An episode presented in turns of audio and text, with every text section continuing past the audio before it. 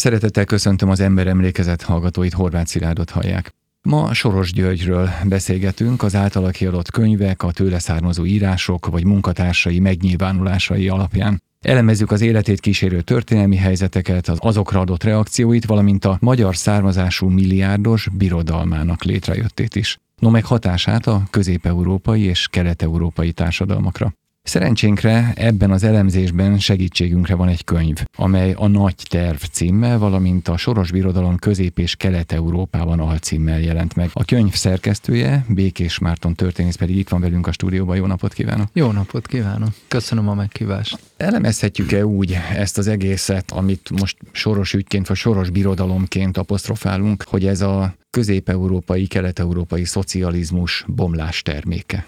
Azt hiszem, hogy nem. Köze természetesen nagyon sok van, hiszen azt butaság és történelmietlen dolog lenne eltagadni, hogy Soros Györgynek a közép- és kelet-európai, de általánosságban most mondjuk az a szovjet típusú rendszerek lebomlásában, belső felbomlasztásában igenis komoly szerepe volt ugyanolyan butaság lenne ezt tagadni, mintha azt mondanánk, hogy nem indított iskolatej akciót, elég híres akció volt az ő részre a 90-es évek elején, vagy nem támogatott színdarabok megírását, és nem folyósított volna az ő alapítvány hálózata pénzt mondjuk kórházi eszköz beszerzésre, vagy folyóirat és kultúra támogatásra, vagy éppen egyeteme ne lett volna, és azért egy egyetem az mégiscsak a tudomány, a kultúra fellegvára, citadellája. Ezt, aki eltagadja, az azt hiszem, hogy első lépésben a történelmi tényeket nem kreditálja, nem tiszteli, Másrészt viszont pontosan ez a lényeg az Operation Sorosnak, a Soros hadműveletnek, vagy a Sorosféle, ő ezt úgy mondja, hogy a felnyitogatás könyvének a címe, amit erről a tevékenységéről 1990-ben már megírt, az angol nyelven az volt, hogy Opening the Soviet System, tehát felnyitni vagyis nyitott társadalommá változtatni a szovjet rendszert, Kevesen tudják, hogy ez a könyv 1991-ben megjelent magyarul, és azonnal a kérdésre adott válasznál fogunk tartani egy talán hosszas felvezetés után, ugyanis magyarul egész más címmel jelent meg. Magyarul az volt a cím, hogy a lehetetlen megkísértése, ami azért nekünk keresztény emberek számára a megkísértés szó, amikor egy ember a lehetetlent próbálja, azért az a számunkra mindig az ember biológiai és világba vetettségéből fakadó végesség minőségi határokba ütközik, Számára a lehetetlen megkísértése az egy elfogadható projekt, és pontosan ez a lényeg, amit az egészből ki szeretnék hozni, az, hogy ő segített a szovjet rendszert felbontani, az nem azért történt, hogy a szovjet rendszer után visszatérjen a normalitás, a történelem, az itt élő népek és nemzetek függetlensége, szuverenitása, és kialakítsák a saját utukat. Nem, hanem a lehetetlen megkísértése volt a cél, vagyis az, hogy az egyik nemzetköziséget, a kommunizmus, konfliktust egy másik nemzetköziség, azaz a globális nyílt vagy nyitott társadalom vegye át ennek a helyét, azaz, ami nagyon sok magyar antikommunista, Fidesz, népi mozgalom, Csóri Sándor, korabeli természetvédők, Duna Saurus ügye, ha már itt tartunk, ami számukra az első, egyetlen és legfontosabb végcél volt, kilépni a szovjet népek börtönéből, és elkezdeni a szabad népek építkezését. A Soros György express vonatának az az első megállója volt sőt az előkészítő fázis, mert utána jött a stratégiai cél, azaz az itteni népek és nemzetek szabad társulása és társadalma helyett kialakítani egy olyan rendszert, ahol minden felolvad. Vagyis Soros György közbűső állomásnak kezelte a szovjet típusú rendszerek felbomlását, és ezt valóban finanszírozta, de nem azért, hogy szabadok legyenek a nemzetek, hanem azért, hogy a végcélját elérje. Magyarország elég különleges helyzetet tört be ebben a mondjuk úgy, hogy birodalomba, hogy talán ő is nevezte, ugye, uh-huh. hogy soros uh-huh. birodalom. Magyarországnak különleges helyzete van ebben, mert 1984-ben így jön létre először Közép-Európában és Kelet-Európában a Soros Alapítvány. Miért itt? Ennek az a magyarázata, hogy Soros György magyar gyökerekkel rendelkezik, vagy pedig van valami más oka, és ez a kádárféle kommunizmusban kereshető-e? Nagyon jók ezek a kérdések, mert olyan létrául szolgálnak nekem, hogy megmagyarázzuk azokat a mindig több lépcsős terveket, amiket Soros György végrehajt, és ezért nehéz a nevezzük így, hogy soros jelenség, nevezzük így, hogy sorosizmus természetrajzáról beszélni, hiszen amikor arról beszélünk, hogy megjelenik az ő alapítványa, és akkor nyelvtan folyamot csinál, menedzserképzést csinál, folyóiratokat dotál és finanszíroz, széles körű, és valóban nagyon széles felmerítésű ösztöndi pályázatokat folyósít, akkor ugye az ember megint ott tart, mint a legelső kérdésre adott válaszomnál, hogy hát mi ezzel a baj. Ha nem vesszük észre azt, és okadatolva történészként is rá szeretnék térni, hogy amikor Soros György ebben a nagyon Orwelli dátumban, 1984-ben megtelepszik Magyarországon, és létrejön a Magyar Soros Alapítvány és az MTA, tehát a Magyar Tudományos Akadémia hibridje, ez egy vegyes bizottságnak is hívják. 84-ben létrejön Kádár János engedélyével, hát levéltárban elérhető a forrás, a politikai bizottság ülésének az a 84 májusi jegyzőkönyv, ahol Kádár ráírja, hogy láttam, tehát hogy ő ezt engedélyezi. Ezt a megbeszélést megelőzte egy, és követte még egy négy szem közti tárgyalás Soros György és Druszája Acél György között. Ezt a szerződést és ezt az akadémia Soros Hibrid bizottság fel felállítását a Magyar Nemzeti Bank akkori vezetés és a pénzügyminisztérium első vonala nagyon hevesen támogatta, a külügyminisztérium másodvonala szintén. A belügy az egy kicsit szkeptikusabb volt, meg is figyelték ekkoriban Soros Györgyöt,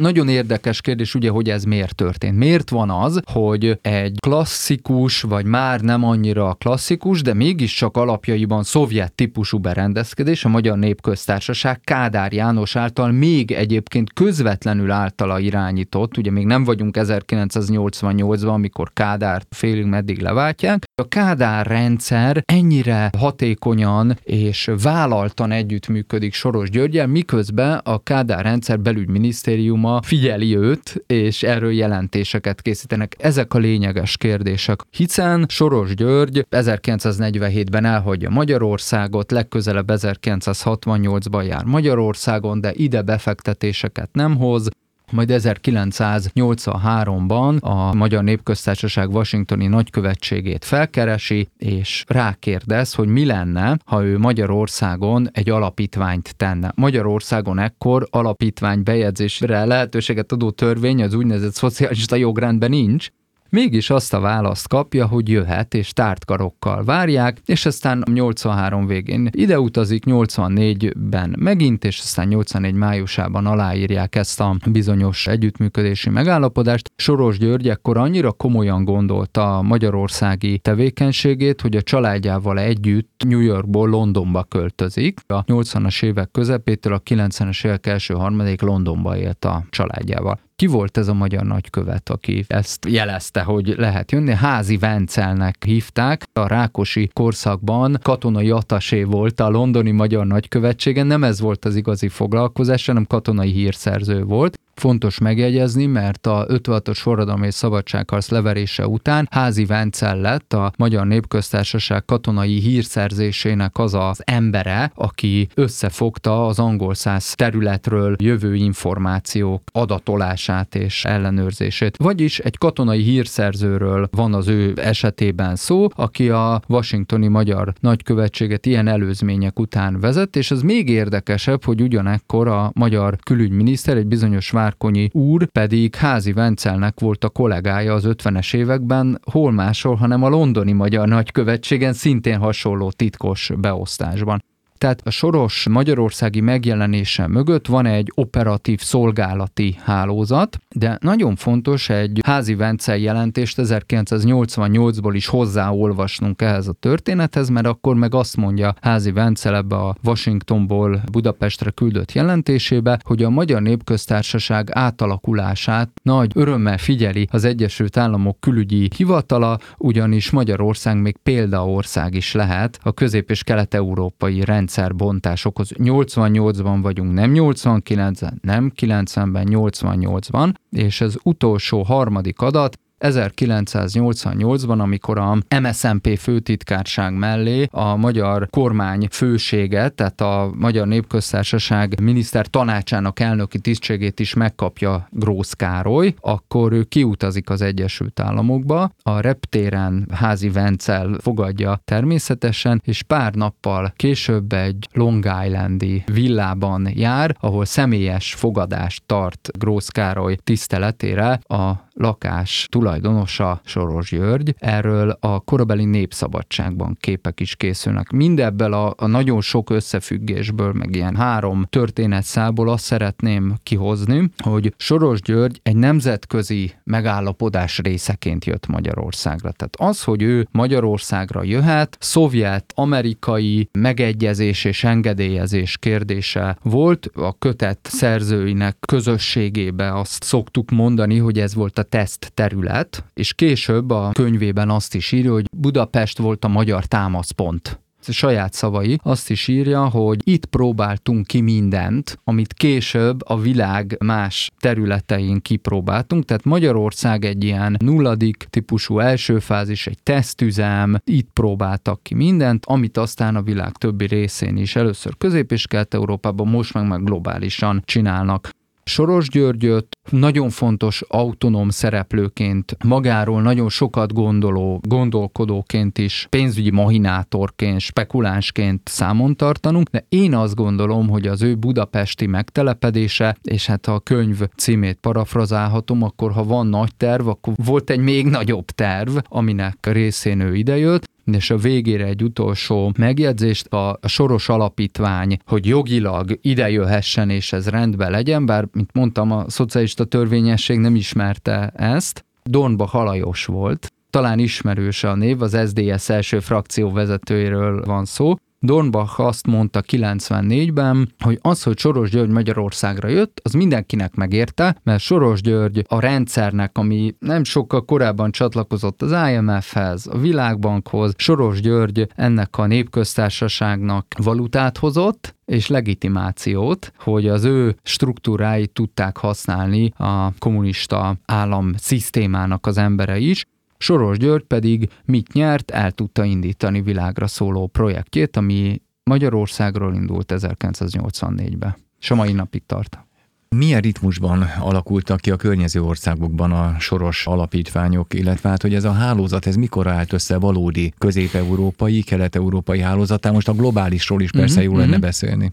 84-ben jön Magyarországra, aztán 88-ban alakul egy moszkvai és egy varsói ugyanilyen szisztéma szerinti soros alapítvány, egy mínuszos hírbe találtuk ezt meg, hogy mielőtt a Varsói Soros Alapítvány felállhatott volna, előtte történt egy Jaruzselszki soros találkozó. Ugye erre mondja a népnyelv, hogy lettem volna azon a megbeszélésen Póka falon, mert azért egy Jaruzselszki soros találkozó, az pikáns. A katonai diktatúrát bevezető Jaruzselszkiről van szó, és nem az akkor már halódó Kádár rendszerről. Aztán megjelenik Moszkvába, utána Leningrádba, Pekingben is alapít egy Kína reformjáért és felnyitásáért elnevezésű alapítvány, de ott nem jár jól. Egy évnyi működés után azt veszi észre, hogy a kínai soros alapítvány összes munkatársa a kínai belügynek is a munkatársa. De kínaiak nyilván évezredes tapasztalatból túljártak az eszén, ez ez, a mai napig sérti egyébként. Megjelenik visszaemlékezésekben, és a Kínával kapcsolatos negatív hozzáállásban ez benne van.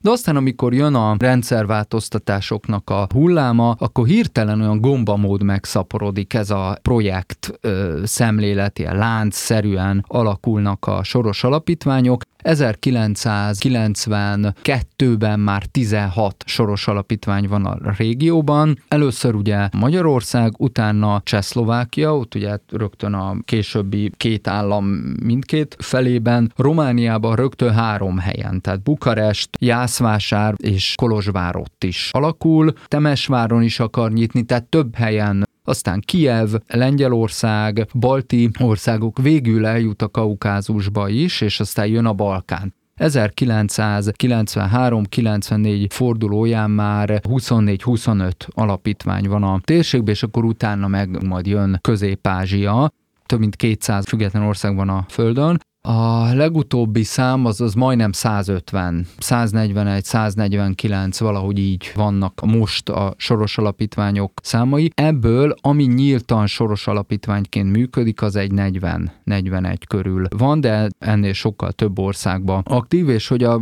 kérdés második fele, hisz az is itt van még, megválaszolandó, hogy hogy alakul ennek a centruma, a központja. Van természetesen a New Yorki anya alapítvány, az Open Society Foundation, Commons, nyitott nyílt társadalom alapítványok. Ezeknek a, az összefogása innen Budapestről történt, ennek van egy kitüntetett éve. És ha 1984-ről sokat beszéltem, akkor 1994-ről lehet, hogy még többet kellene röviden. 1994-ben Magyarországon van egy független teszterületet vezető magyar soros alapítvány, ugyanide teszi át székhelyét ekkor a CEU, Prágából gyorsan kell menni, Pozsonyba nem is alakulhat meg végül, Lengyelországban periferiális marad, és Bécsbe se sikerült, tehát Budapest lesz a központ 94-re, van egy épület, a Nádor utcai, és mi történik még? Az történik, hogy a Szabad Európa rádiónak az archívumát megveszik, és ebből kialakul egy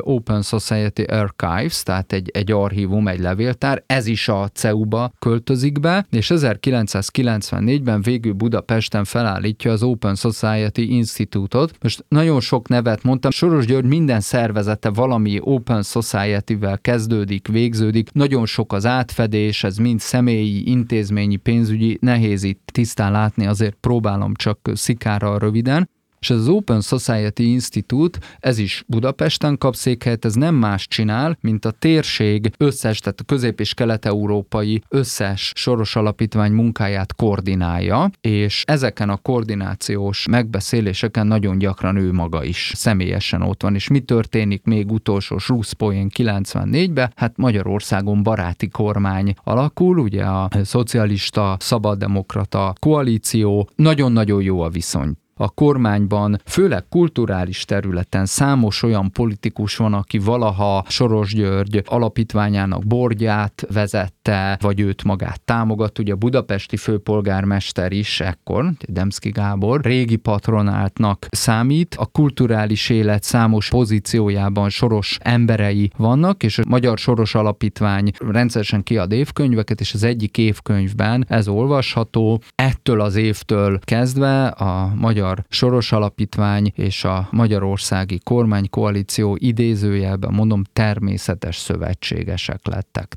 Ez egy kitüntetett év. Tulajdonképpen sokáig tart ez a viszony egészen a 2010-es évek második feléig, amikor új szelek kezdenek fújni.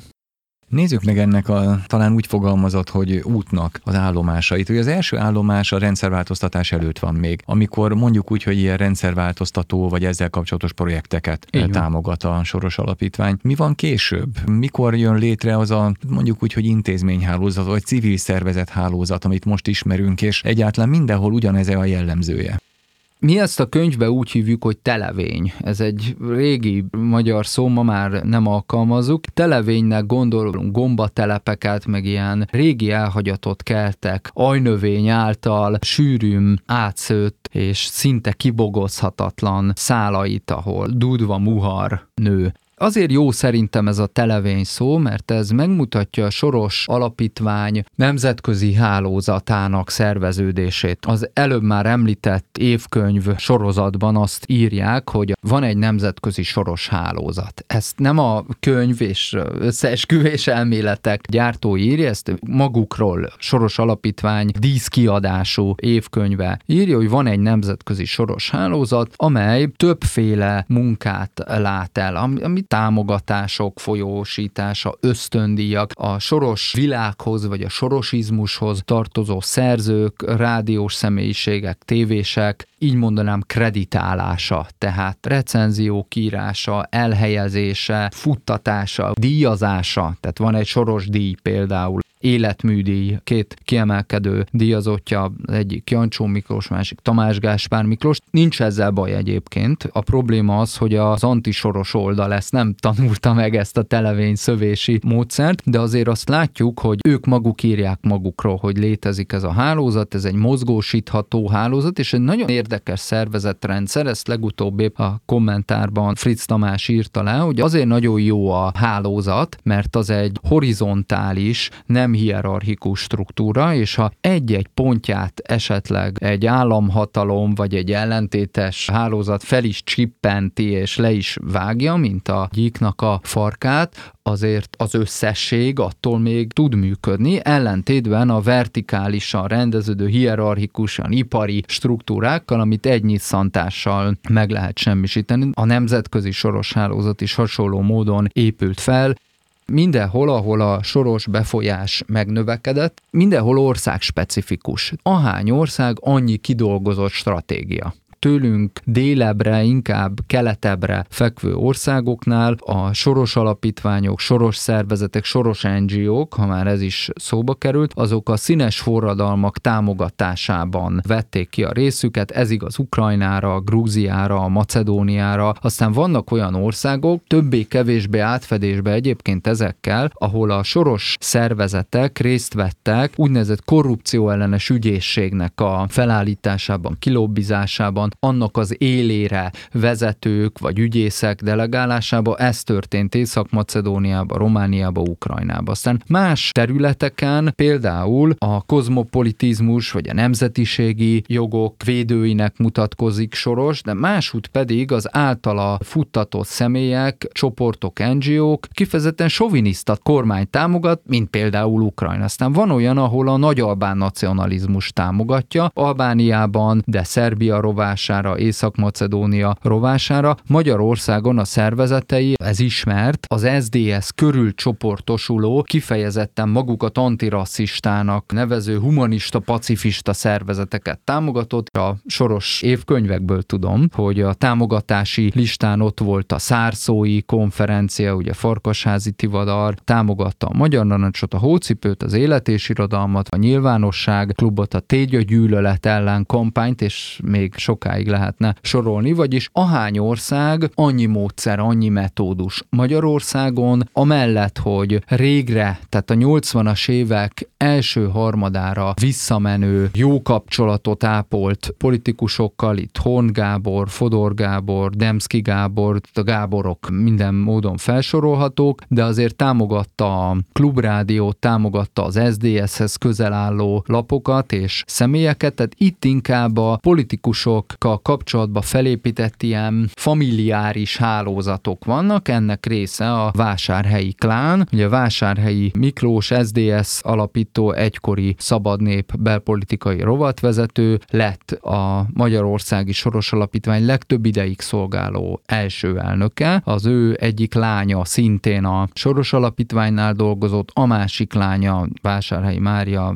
elég ismert, ő a Soros személye körüli apológiából vette ki a részét, fia pedig egy ideig az SDS pénztárnoka volt. Itt azért vannak klán, nemzedéki csoportok, politikai csoportok, vannak természetesen gazdasági hálózatok is, arra még nehezebb rálátni, Pokol Béla úgy nevezi azt a hálózatot, ami szerintem Magyarországon a legerősebb volt, hogy egyetemi episztémikus közösségek. Tehát ez a, az egyetem körül szerveződő tudás közösségek, és hát ennek a CEU volt a központja Magyarországon, a CEU-ról kikerülő tanárok, a tanszékvezetők, diákok nagyon erőteljes hálózatot alkottak, és alkotnak a mai napig ezek a CEU veteránok. Míg más országokban direktebb dotáció, direktebb a támogatás, például Mihály Szákásvili, egykori grúz elnök, Open Society díjas, soros ösztöndíjas politikus, aki hát a rózsák forradalmából, és aztán utána Grúzia szuverenitásának csökkentésében nagyon fontos szerepet játszott. Ő egy tipikus alakja annak a soros internacionálénak, aki Grúzia után áttelepült Ukrajnába, ugye ott a Majdan pucs után jött helyzetbe, aztán pártot alapított, aztán Lengyelországba költözött, aztán megint vissza Ukrajnába, most legutóbb Grúziába szeretett volna visszatérni, tehát vannak ezek az ejtőernyősök. Magyarországon ennyire nem direkt és ennyire nem durva a befolyás gyakorlásnak a csápja, és ennek a televénynek a működése, de azért el lehet kapni.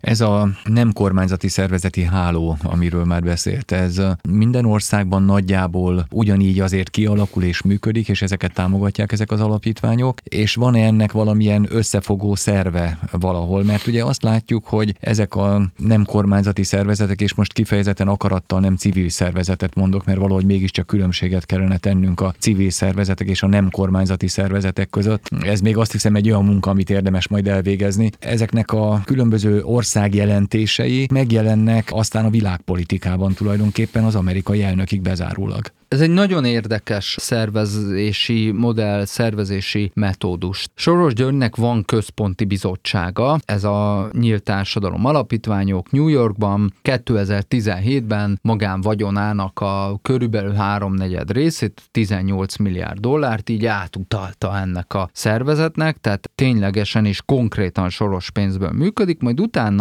ennek a szervezetnek többféle bizottságja, bordja, elosztási csatornája van, és akkor juttat különböző szervezetekhez pénzeket, például Amnesty Internationalhez, Transparency Internationalhez, az úgynevezett Helsinki bizottságokhoz, és számtalan néven nevezhető NGO-hoz, amelyek egyike mondjuk az Egyesült Államokban a marihuána legalizálásáért küzd, a másik Nagy-Britanniában a Brexit visszacsinálásáért kampányol, Magyarországon a déli határvédőkerítés lebontásáért lobbizik, vagy például Magyarország ellen kereseteket nyújt be emberjogi bíróságokon, mondjuk a híres Ahmed Ilyász per idézem ide, vagy mondjuk a TASZ nevében olyan joginak látszó véleményeket ad ki, amely Magyarországnak a nemzetközi és főleg Európai Unió belüli megítélését rombolja, majd ezek a jelentések megjelennek bizottsági, európai bizottsági határozatokban, és Magyarország ellen visszafordítva jogállami mechanizmus elindításának alapja lesz, amely jogállami mechanizmust többek között az a Donát Anna momentumos képviselő lobbista ki, aki karrierjének egy meghatározó pontján véletlenül a Magyarországon működő egyik soros támogatta migrációt segítő szervezetnél volt projektvezető. Tehát egy bizonyos ponton körbeér a történet, és olyan ez, mint a gazdasági vagy oknyomozó újságírást. Bárhol megkapargatjuk a nagy ügyeket, mondjuk az úgynevezett Pegazus botrányt, picit szeretnék rátérni, ha megkapargatjuk, Soros György bújik elő a festék alól, és nézzük a Pegazus ügyet. A Pegazus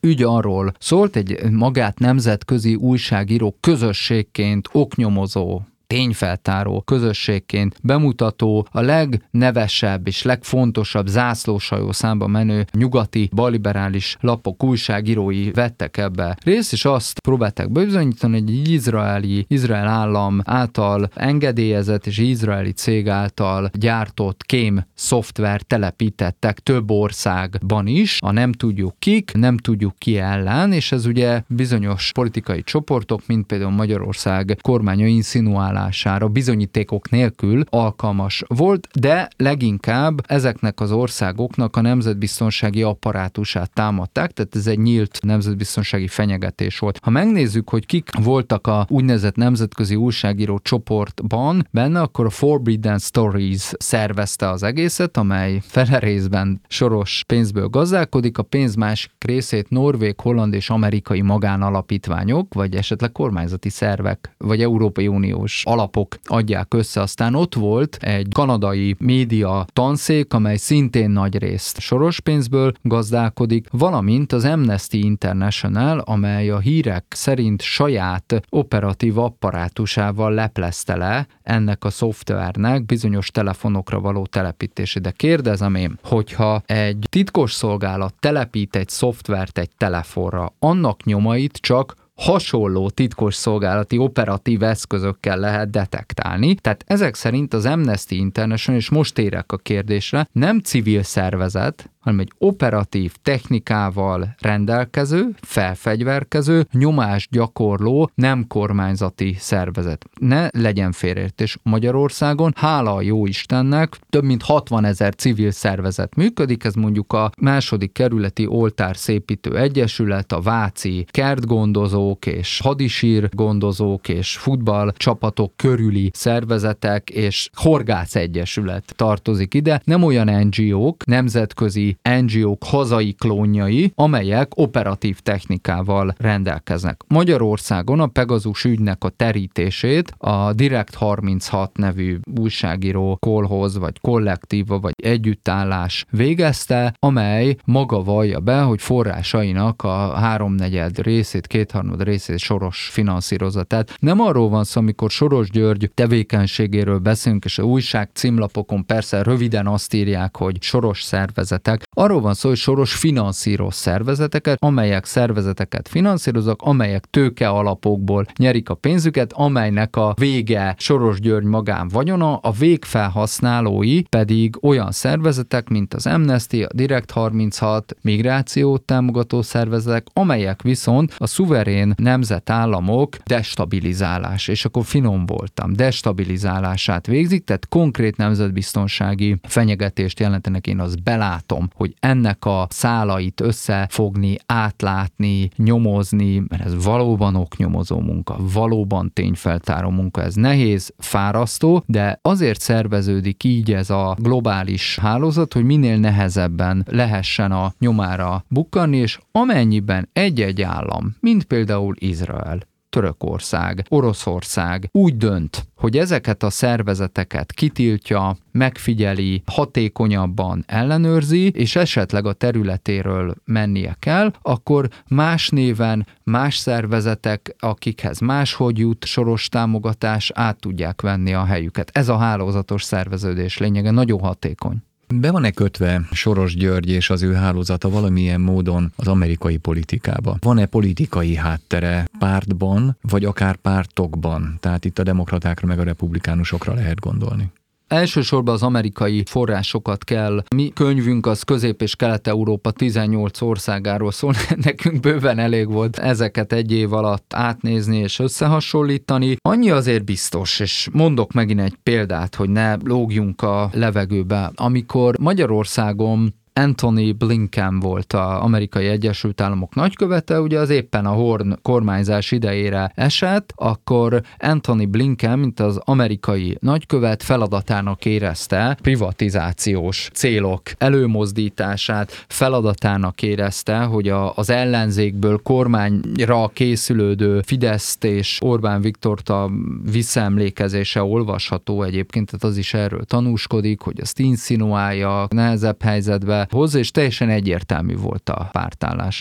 Donald M. Blinkennek mindkét felesége egyébként magyar származású, az első feleségétől származik Anthony Blinken, akit már a második feleségével együtt neveltek fel, Vera Blinkennel, és ez az Anthony Blinken ma az Egyesült Államok külügyminisztere. Donald Blinken és Vera Blinken írt egy visszaemlékezést, amit előbb szóba hoztam. A visszaemlékezés kötetüknek a hátlapján két nagybetűs ajánlás olvasható, hogy az Egyesült Államok könyvkiadásában ez nagyon divatos, híres, neves emberekről könyvajánlókat lehet olvasni. Az egyik könyv ajánló személyt úgy hívják, hogy Joe Biden, ő ma USA elnök, a másik embert pedig úgy hívják, hogy Soros György. Ugyanis Donald M. Blinken nagyon régre visszamenő 90-es évek elejétől fogva, sőt a Clinton kampány óta egészen konkrétan kiváló kapcsolatban van Soros Györgyel. Donald M. Blinken és felesége Vera Blinken olyannyira nagy összeggel támogatta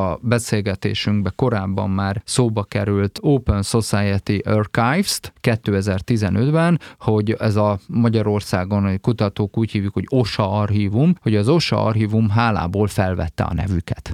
Tudom, hogy ezek olyan közvetett bizonyítéknak számíthatnak, de az teljesen egyértelmű, és más adatokból is látszik, hogy Soros György és az ő New Yorki anya alapítványa az hevesen támogat demokrata párti, vagy demokrata párthoz közel álló és demokrata párti témákat favorizáló NGO-kat, lobbycsoportokat, nyomásgyakorló csoportokat, tehát a politológiai szakirodalom egy ilyen nagyon csúnya szóval agenda settingnek, tehát a, a napirend megteremtésének hívja azt a soft power eszközt, tehát azt a puha hatalmi vagy kulturális, indirekt befolyásolási és napirend alakítási eszközt, amit Soros ezeken keresztül kifejt. Nyilván minden pártban vannak érdekeltségei, éppen ezért van az, hogy Magyarországon a Soros ellenes erő, ugye az egy jobboldali párt, a Fidesz-KDNP, Romániában például a